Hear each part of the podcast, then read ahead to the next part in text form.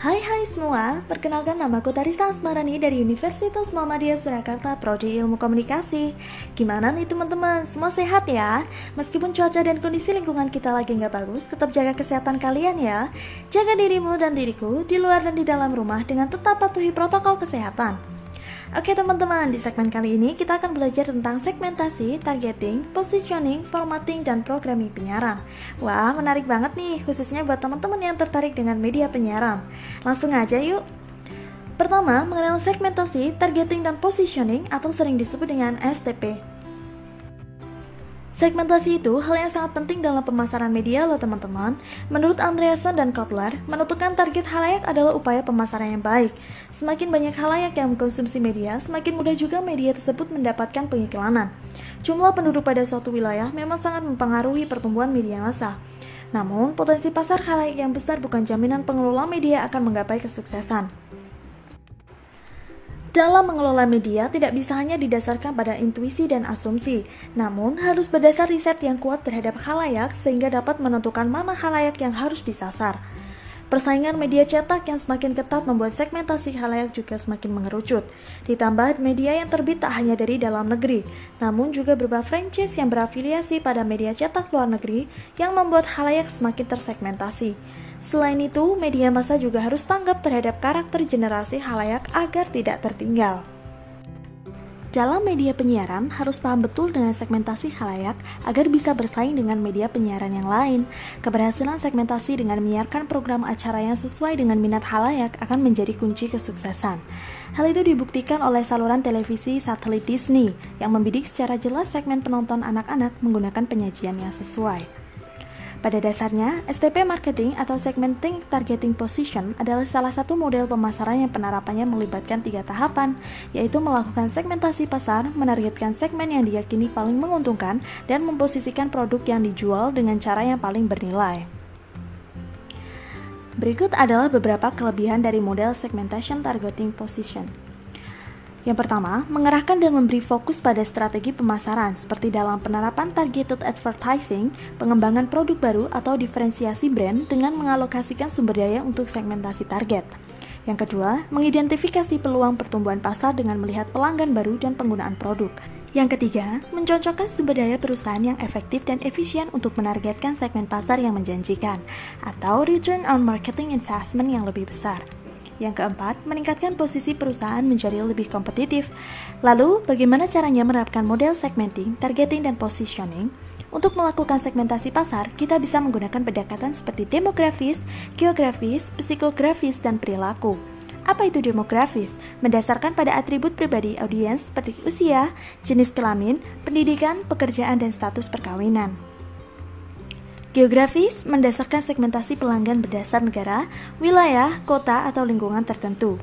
Untuk psikografis, segmentasi yang didasarkan pada kepribadian, nilai-nilai, dan gaya hidup tertentu.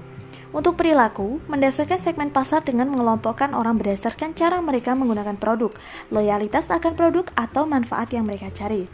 Sebagai contohnya, pada perkembangan Jawa Pos kembali melakukan inovasi dengan mengalokasikan suplemen yang disebut deteksi. Suplemen yang berisi polling untuk remaja ini dibuat tentu saja untuk membidik pangsa pasar remaja. Jelas bahwa remaja adalah calon pembaca di masa depan, sehingga perlu untuk dibangun kesadaran mereka atau brand awareness melakukan rubrik deteksi yang memenuhi kebutuhan remaja. Keberhasilan Jawa Pos dalam manajemen yang berkaitan dengan segmentasi ini menjadi contoh menarik bagi kajian manajemen media. Keberhasilan rubrik deteksi di Jawa Pos memperlihatkan bahwa usia menjadi aspek penting dalam segmentasi. Ada beberapa pendapat tentang segmentasi berdasarkan usia. Untuk memudahkan, ada dua pendapat yang dipilih yaitu dari Biro Pusat Statistik atau BPS sebagai lembaga negara yang mengurusi kependudukan, dan Nielsen dalam kapasitasnya sebagai lembaga survei halayak terkemuka. Yang kedua adalah menentukan target atau sasaran atau targeting. Tahap kedua dalam model segmenting targeting positioning adalah menentukan segmen mana yang akan menjadi target pemasaran. Tahap targeting dilakukan setelah institusi atau perusahaan media melakukan pengidentifikasian beragam segmen sebagaimana yang tersebut di dalamnya. Setelah identifikasi dilakukan, perusahaan melakukan kajian atau segmen tersebut, dan kemudian dipilih segmen yang menjadi sasaran. Segmen yang menjadi sasaran inilah yang disebut sebagai targeting. Untuk melakukan langkah ini, kita harus mampu berpikir secara realistis. Kamu harus mengevaluasi potensi dan daya tarik dari segi komersial pada masing-masing segmen yang telah dikelompokkan tadi. Dengan begitu, kamu bisa melihat kesesuaian antara sumber daya yang dimiliki dengan target segmen yang dinilai paling potensial membawa keuntungan bagi brand dan perusahaan. Dalam proses penentuan target, media dapat melakukan beberapa pilihan model targeting, yaitu yang pertama konsentrasi pada segmen tunggal. Seperti namanya, dalam proses targeting perusahaan media memilih salah satu saja segmen halayak. Jika perusahaan media memilih segmen yang tunggal, maka perusahaan media harus memiliki pertimbangan yang kuat karena tingginya resiko kegagalan. Yang kedua adalah spesialisasi secara selektif, merupakan proses targeting yang dilakukan oleh perusahaan dengan meleksi beberapa segmen. Jika salah satu segmen gagal, perusahaan masih dapat berharap pada segmen lainnya. Kemudian, yang nomor tiga, spesialisasi produk. Spesialisasi target ini dilakukan dengan fokus pada produk tertentu yang sifatnya khusus. Perusahaan melakukan pertimbangan targeting atas dasar membangun reputasi yang kuat produk yang spesifik.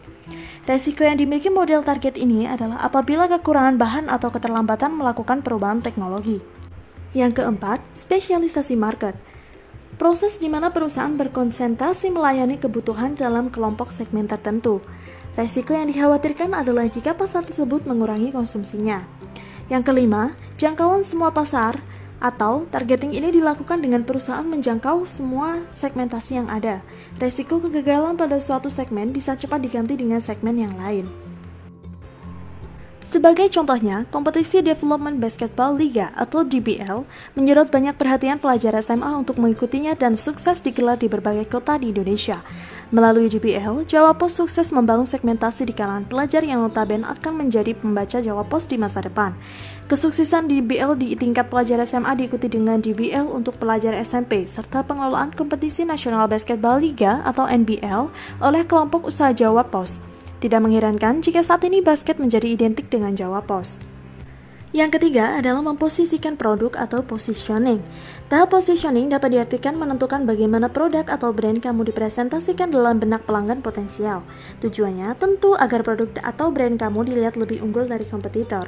Itu sebabnya pada langkah terakhir dalam model STP marketing ini kamu harus mengetahui bagaimana caranya agar dapat memposisikan produk kamu untuk target segmen pasar yang paling menarik dan memiliki potensi keuntungan yang lebih besar.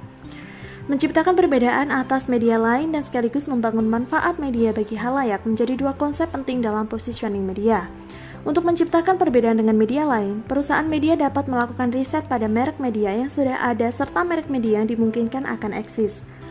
Beberapa contoh pernyataan positioning yang sekaligus menjadi tagline dalam periklanan media adalah majalah Tempo dengan membuat tagline enak dibaca dan perlu, RCTI dengan pernyataan RCTI oke, okay, Kompas TV dengan inspirasi Indonesia.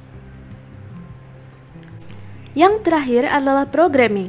Programming bisa dianggap sebagai perangkat ringan yang digunakan untuk menarik perhatian audiens pada segmentasi yang dituju.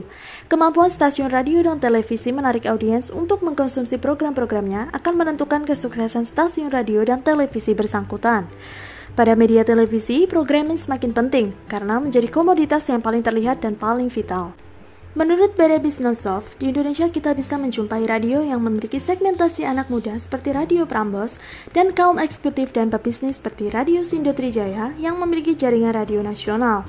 Di tingkat lokal, segmentasi radio semakin spesifik, seperti Radio GCD di Yogyakarta yang khususnya memutar lagu campur sari dan dangdut.